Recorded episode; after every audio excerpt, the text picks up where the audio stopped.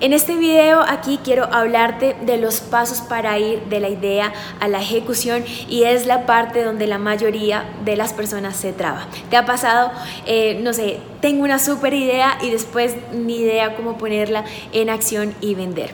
En este video te daré los pasos eh, para esto, ¿listo? Lo primero, debes preguntarte qué es lo mínimo y lo más rápido que puedo entregar para validar mi idea, o sea, validar mi problema, mi buyer persona y solución. Esto lo llamamos de un MPB, un mínimo producto viable. Ejemplo, no sé, tú tienes un conocimiento que resuelve X problema, tienes un grupo de personas que tienen este problema y tu MPB va a ser un webinar donde vas a invitar a estas personas a que te escuchen y ahí dentro validar tus hipótesis de problema, persona y solución.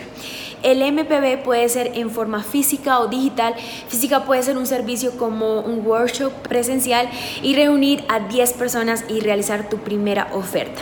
El paso 2, una vez tengas listo tu MPB, acuérdate que el MPB es algo que no puede ser complejo, que te cueste mucho tiempo o dinero e incluso que tenga que ser perfecto, ¿ok?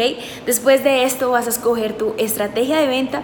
Para la estrategia de venta, que es el segundo paso, necesitas tener claro el canal. Mi consejo es comienza por uno y vuélvete expert en este. Algunos de los canales son un webinar eh, de ventas, un lanzamiento digital, una secuencia de email marketing o una estrategia por WhatsApp también puede ser entre otras y haré un video para ti para explicarte esas estrategias. Y ahora algo clave después de haber definido el canal de ventas es que tengas una estructura de comunicación donde llevas a la persona por el embudo de conversión. Y un embudo es de cuatro pasos, atraer, despertar interés, activar el deseo y dar a la acción. El número 3, el paso 3 es ponte en acción. No debe demorarte más de un mes. La mejor forma de comenzar a ejecutar tu idea es ponerla en el mercado, validarla y hacer las optimizaciones o cambios que sean necesarios.